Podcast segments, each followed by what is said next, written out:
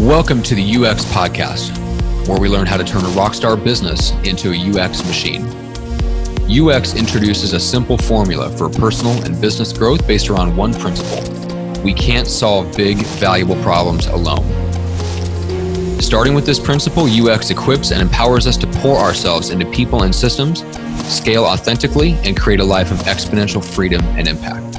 And now, let's get started with the latest episode of the UX Podcast. What's up, rock stars? It's Matt Johnson. Welcome back to the UX podcast where we learn how to turn a rock star business into a UX machine. And we've got a killer guest with us today who's going to talk about really the team uh, and the people part of the UX machine. And he's got a really innovative business that I think you should take a look at that will help us potentially build uh, out our team a little bit faster, better, and retain people. So he's got some great tips for that. But here are the three things that were that really jumped out to me about this conversation. Number one was what is the ideal situation for hiring a freelancer? What does that look like? Uh, number two was what to do in the first three hours of working with a freelancer that's going to make or break that relationship. And then number three, we also talked a little bit about why Nathan opened an office, paid for all of his remote workers to relocate to Florida, show up to the office every day, nine to five, and why he essentially then immediately, as quickly as he could, shut the whole thing down and went back to working remotely. We also talk about how that ties into the UX concept of, of the machine and building something that's fast, fluid, mobile, where we have kind of this inner core of people who are uh, either partners, employees, or longtime freelancers that are extremely loyal and well treated. And then we have kind of this outer circle of freelancers who we assume that are going to cycle through our business. And how do we build the systems and how do we build the hiring systems in so that they can cycle through and the business continues on uninterrupted? Right? Because we know that's going to happen. We know that people aren't going to stay with us forever. And the more that we plan on it and build the business accordingly, the better and more stable the business will have. And Nathan has some great stuff to share on that.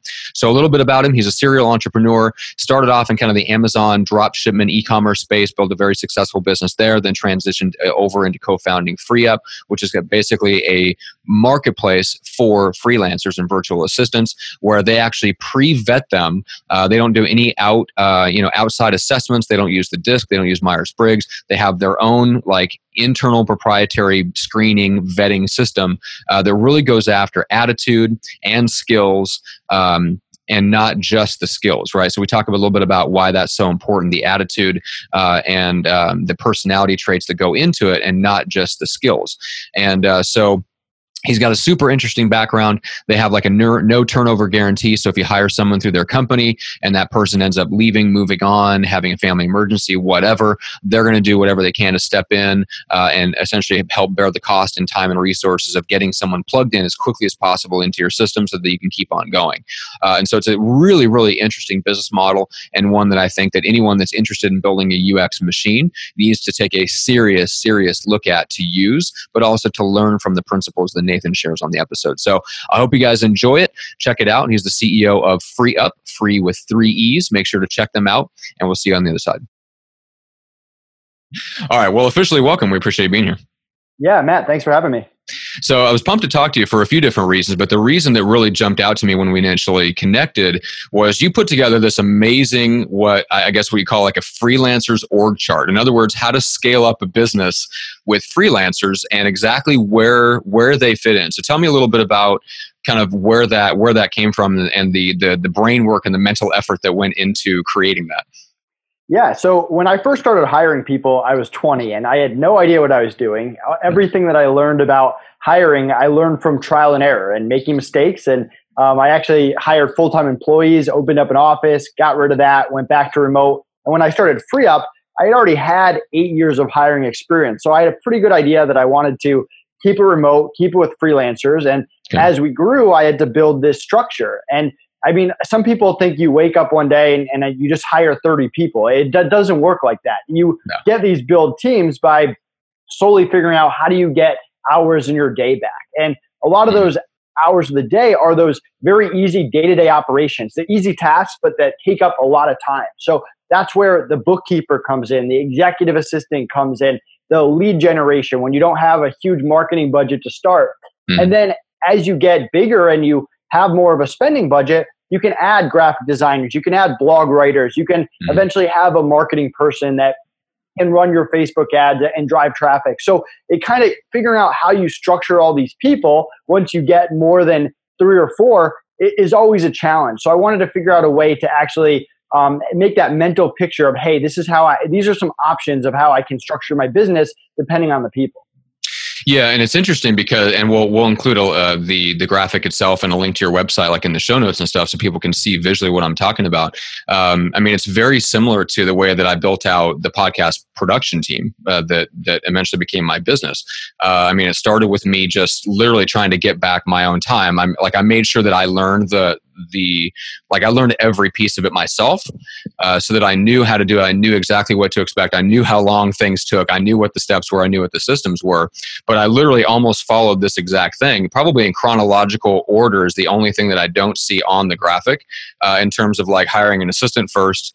You know, then you hire, let's say, your um, like a marketing manager, then a content man. You know, like just the the idea that there's there's potentially like an even uh, like a proper sequence of as you scale up the company like you can have these kind of freelance roles. Uh, and so that that's what kind of blew me away about about the level of thought that went into this is ridiculous. And you said you got eight years of, of hiring experience. So that that makes 100% total sense. So there's a couple of interesting things about your company that i wanted to ask you about real quick which is you guys actually offer a essentially a no turnover guarantee. So, and, and that's one of the, like, that's probably the biggest fear. Like, as I've talked to people about doing what I've done, which is essentially building out like an agency team or, or even just hiring an assistant to help them pitch uh, themselves on podcasts. Uh, and that is the big fear. It's like, well, what if I train this person and then three months later they, they walk right out the door? So, had to be, I mean, you have, you've handled that in your own company and now you handle it for your clients. So, what's the best way to approach that so you don't have that, um, that, that fear doesn't stop you from hiring?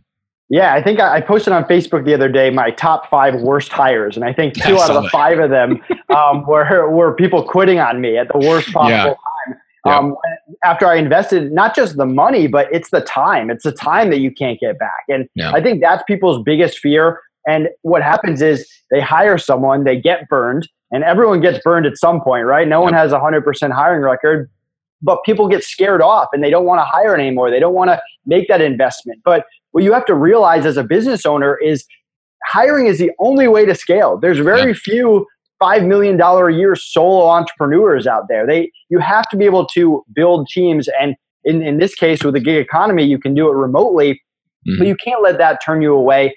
On our marketplace, it's so hard to get in. I mean, we reject 99 out of every 100 applicants we get. Once mm-hmm. they're in, we created a community that they want to be there. They want to get more clients from us. They don't want to do anything to get kicked out, and it's a it's a real opportunity for them. So we have very low turnover. It rarely happens, but it's real life. Of course, it could. There's always going to be that chance. There's nothing I can do to make that chance zero. So if someone quits, it's going to be a hassle. There's nothing I can do to make it not even a little bit of a hassle. But what we can do is cover the replacement costs and get you a new person quickly, so you don't take a month uh, steps back in your business. What What do you wish if if you had your way? What what could the clients do? Your ideal clients, what would they be doing, and what kind of systems would they have that would make that process super easy, so that they can have someone that number one plugs in right off the bat and gets up and running quickly. But then if that person leaves or has you know family issues, health issues, emergency, whatever the case is, somebody else can step in really quickly. What, what's the ideal for you guys that you wish your clients would do? Yeah, so two things. One, I wish they would set expectations better. And it's something we talk about on our blog, on our YouTube channel all the time.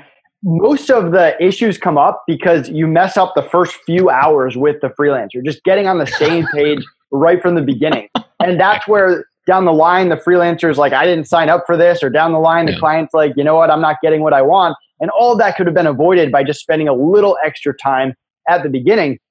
For me, I mean, I'm a very nice guy to work with, but I'm also a difficult person to work with. I have mm-hmm. very high expectations. So yep. I spend those those initial times and I even give them a chance to back out because I would much rather that they back out even if I spent time interviewing them before I actually spend real time and money invested yes. into them. Yeah. Um, the other side of it is just having everything documented. I mean, you have to you can't make anyone in your business indispensable. You have to come up with a system where you can replace people quickly. If it takes you mm-hmm. three months to replace anyone that quits, your business is going to stall out pretty quick. And, and turnover is going to happen out of the bloom. It, it's not something that you just, oh, this person's quitting three months from now. A lot of the times it's bam, right on you. And maybe if you get a two weeks notice, that's nice. So, and just really preparing yourself, making sure that things are outlined. I make it the role and responsibility of the actual people to keep the documents up to date and keep the outline in check so any kind of transition is as smooth as possible. Yeah, and that's that's one of the things that I that I I think uh, you know a lot of us come to this conclusion the hard way. Uh, and I've heard it said by others in more of a traditional, like an employee setting, but I think it's even more true in a freelancer setting, which is that for the most part, at the end of the day, the business is going to come down to you and maybe your spouse. like that's if you have one, if your if your spouse is involved in the business, at the end of the at the end of the day, it's just you and me, and it may just be me if you're not married, um, and everybody else in the business will potentially come and go. And the the way that I've looked at it, because I'm a big sports fan, is is to look at it the way that, that a Bill Belichick looks at the New England Patriots, which is look, I've got my key guys. I maybe have Tom Brady. Maybe I have a Tom Brady. Awesome. If I've got that guy, hold on to that person for as long as you can. Everybody else has to be not expendable, but the system has to adjust and continue on and you just field you know the best team that we can every single day. We don't have an off season where we can recruit and kind of refresh. So like every day is is on for us. Um, but i think the principle holds true and it's a lot easier i think to think of it that way in terms of like hey i'm going to have like maybe a very small core group of people around me. Some are employees some are like long-time freelancers but th- then there's this outer layer of people where i plan on them cycling through and I don't know if that resonates with what you guys are seeing with your clients, but that's what I see going on.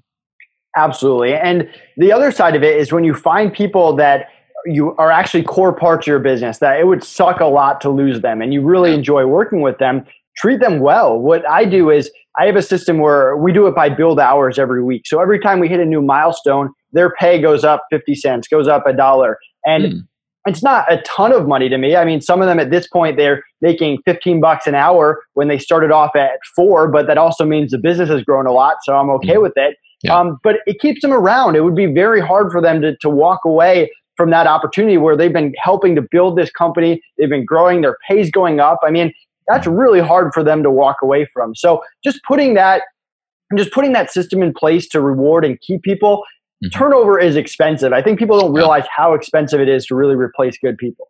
Yeah, I mean, if they're if they're core critical functions in the business, if they're if they're part of of the systems of the business, yeah, it's incredibly expensive uh, and stressful. I mean, and it, and it takes as the business owner, it takes our focus off of where it should be, which is sales and marketing, and puts it squarely back in operations a lot of the times, uh, which is very I don't know, dangerous is probably overstating it, but let's put it this way: it does not contribute to growing the business. It takes our eye off the ball, off of off of where it should be. So yeah, I think there's uh, there's a lot to be said for making sure that things are the people that are an integral part of our systems are treated treated well. But I'm curious about this. Um, you know what you're seeing, like the developments uh, overseas. Are you seeing the pay scales change? You know, well, like what for? Um, like let's take the Philippines for example. What do you guys see as being their perception of being well paid? Um, let's say by comparison to some of the other opportunities that they have. So uh, the last that I heard, you know, like you were talking about eight to ten hours, eight to ten bucks an hour to a Filipino VA who gets to work from home is life changing. Is that still the case? It is. So what we do is we have a marketplace. The freelancers set their own rates, so the market really takes care of everything else. Yeah. And we have some Filipinos that can charge 25 bucks an hour, but they're fantastic developers, let's say. And yeah. a US developer is 75 bucks an hour. So there's always going to be that gap. I don't really have control over the market. It's not like I can just one day snap my fingers and make people get paid more or paid less. Right. It really takes care of itself. Um, I would say it's creeping up, but I mean everything's creeping up with inflation, with with all of that. So I mean you can get a really solid assistant in that five to seven dollar an hour range, and you always hear people, oh, I got a VA in the Philippines for one to three bucks an hour, and um, that's not something we really offer, only because they tend to be newer freelancers. And the flip yeah. side of it, the set, let's say that we do get someone and they're good and they're willing to work for two fifty an hour. The second they get a higher paying job, if someone offers them seven, they're just going to jump ship, and that's not good for me. It's not good for the client. So there, there's some strategy involved in that as well. Yeah, well, that's a very valuable lesson for all all people that we work with, uh, not just uh, Filipino VAs. But yeah, pay pay them what they're uh, pay them what they're worth. Otherwise, it's only a matter of time until they uh, they jump ship. Yeah, um, lowballing doesn't work. lowballing does not work, no, especially if they're doing something that's actually critical in our business.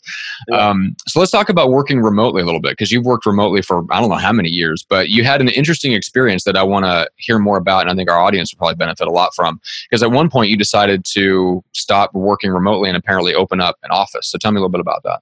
Yeah, so I started this Amazon business when I was in college. I started off with books, migrated to I found the baby product industry, which was mm. kind of funny because I was a 20 year old single. I say, did you have kids? selling millions of baby products on Amazon okay. every year. That's um, awesome. But it was a drop shipping business, so I didn't have a warehouse. I didn't have to touch anything. I had no overhead. I had pure freedom and flexibility. And mm. when I graduated college, I chose to be an entrepreneur and not get a real job. And I was working on this business. And I really didn't like working from home in Stamford, Connecticut. It was more about the location than anything else. Mm-hmm. And when I got an opportunity to move down to Florida with one of my business partners who was getting his MBA, when we got down here, we said, okay, let's open up an office. Let's bring people together. We had a bunch of scattered remote fr- freelancers and, and, employees from all over. Mm-hmm. And we, we actually paid for them to come in and move to the office. And holy cow. At first, it, it was kind of fun. It was like, oh, we're all here together. We've never worked with each other before. This is new. We can run meetings. But what I realized is I kind of created a nine to five job for myself, which was not my original intention. So all of a sudden, I was forced to wake up every day and go to work. I couldn't just not show up. People would people wouldn't get stuff done if I wasn't there. And okay. I also noticed the people that were really happy working remote. Again, it was me forcing them to come in every day. Mm. Then you add in random office drama that no one prepares you for when you're learning about business in school. And I quickly realized it was not for me, and, and, we had to wait for the lease to run out and stuff like that. But we made it go remote, and I mean, even now, that was probably one of the worst business decisions I ever made. I learned a lot from it, but when I started FreeeUp, it was okay. We're keeping this remote. We have no plans to open up an office. Let's see how far we can push this thing, just using outsourced people in the Philippines and freelancers from US and all over to do the higher level stuff, the graphic design, the Facebook ads, and stuff like that. Yeah.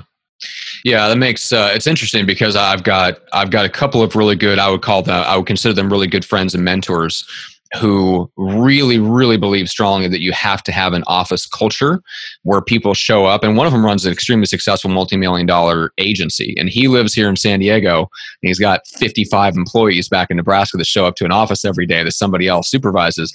And so he kind of found that balance between between the two.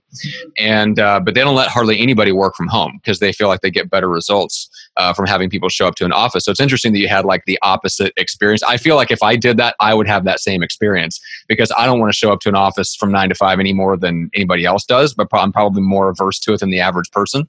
Uh, and it's interesting that like what when you when you disconnected, you let the office lease run out, and you go back to working remotely did was it just the burden on you that changed or did the actual did the running of the business did it get better improve like what changes did you see when you went back to remote yeah, so I was also in the period where I kind of transitioned out of Amazon to FreeeUp. So mm. I had had that experience with the remote culture a little bit, and I had known what worked and what didn't work, and how to run remote meetings on Skype instead of having people in in person. So when we built FreeeUp from the ground up, we kind of had that remote mentality from the beginning, and everyone knew it was remote. They knew it wasn't changing, but they knew that the expectations were still high. The communication still had to be there. The stuff still had to get done, whether we were we were over your shoulder watching you or, or you were out on your own with just a due date. So I think we were able to really just establish that up front. And I think it also made people relax a little bit because some of the people from the Amazon business were are also on FreeeUp and they kind of knew that we weren't going to be flip flopping back and forth. Okay, we have an office, we don't have an office. It was, hey, we're mm. remote with no plans to change. Yeah. And what have you found, just out of curiosity, on because one i guess one of the underlying like big like massive trends that i see in the economy that's kind of changing and, and, creating all these really cool new opportunities is the fact that it's a lot easier for us to tell now uh, within within a business even in the corporate world what produces results and what doesn't. Like what what really adds value and what doesn't. Um, but from your perspective of running like your amazon business and stuff like that where you're actually hiring a, a lot of people um, what did you find? What are what are a couple of the things that you found that have worked to help track and hold the results accountable and link them to the time that you know things should take, especially when you get a little bit disconnected. Because it's easy right in the beginning when you first hand off a task that you're you've done yourself and you know how long it takes, you know what the result be, would be. But the further you get removed from that, I feel like the the the easier it is to just be disconnected. Um, how do you how do you account for that, and how do you make sure that what you're when you hire somebody, they're getting the, the results that you should expect? So what we do is we focus on low risk, high reward situations. So for example, I just hired someone to run my Instagram. I just hired someone to run my Twitter. It's a few hundred dollars a month. What's mm-hmm. the worst case scenario? After three months, I, I realize it's not worth it and I've lost 600 right. bucks. I'm not homeless.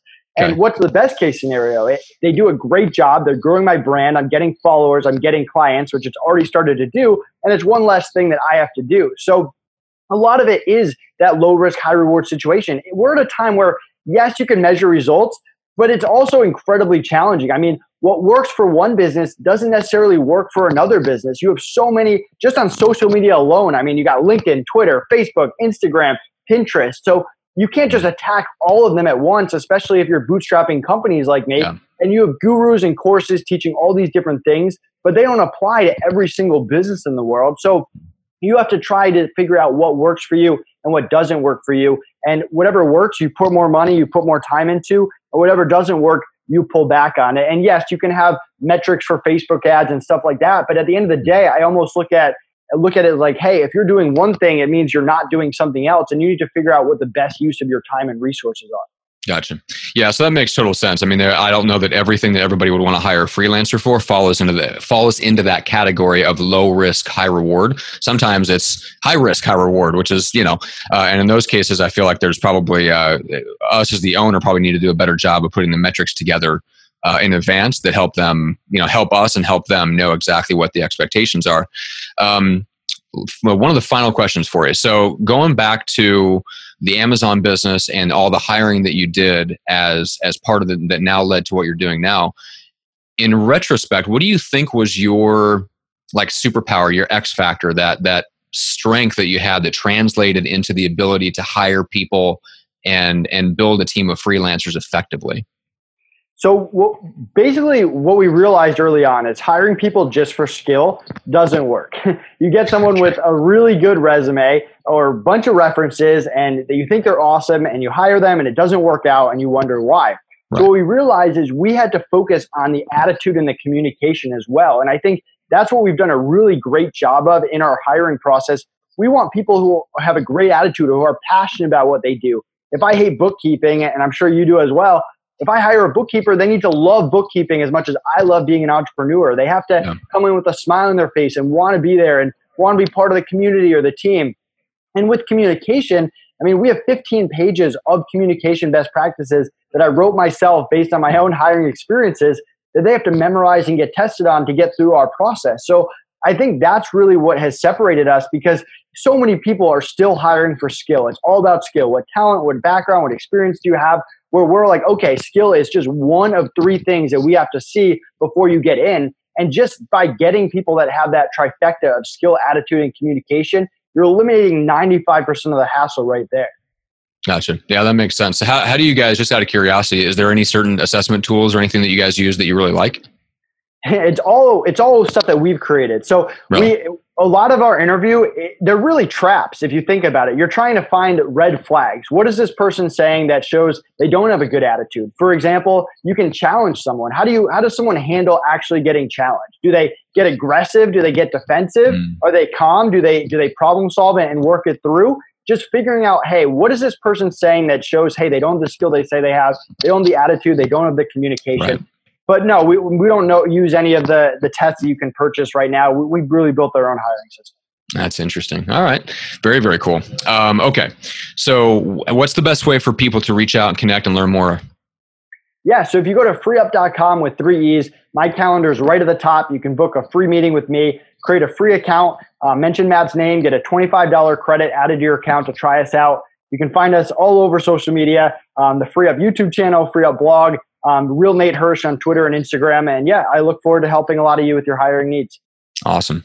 Well, maybe we'll get you back on and, and delve a little bit into how you initially grew the company because I've got some other questions about that. But uh, but I really uh, appreciate it. Yeah, I'd love to. Thanks for having me. Now, I believe that clarity releases energy. So I hope that this episode creates clarity for you by laying out a path forward in your business. Now, if you're interested in starting a podcast like this to help you break into a new industry or to establish yourself as an authority in a niche market, let's talk. We have a complete done for you podcasting service uh, that is my agency that I'm building and growing, and I'd love to talk to you about what we can potentially do for you. You can learn more at pursuingresults.com to get a sense of what our service is all about. And if you're ready, if you're really seriously thinking about starting a podcast, I'm happy to brainstorm your ideas and talk about the positioning of your podcast within the market, something that you can take away whether we end up working together or not. So you can grab a time on my calendar for a podcast brainstorm call at bookjohnson.com. That is bookjohnson.com. I just want to thank you again for listening to the show, for leaving us a rating and a review on iTunes, and more importantly, for investing your time, your energy, your attention into the show. It really means the world to me that you would do that. So, again, this is the UX podcast where we learn how to turn a rockstar business into a UX machine, and we'll see you on the next episode.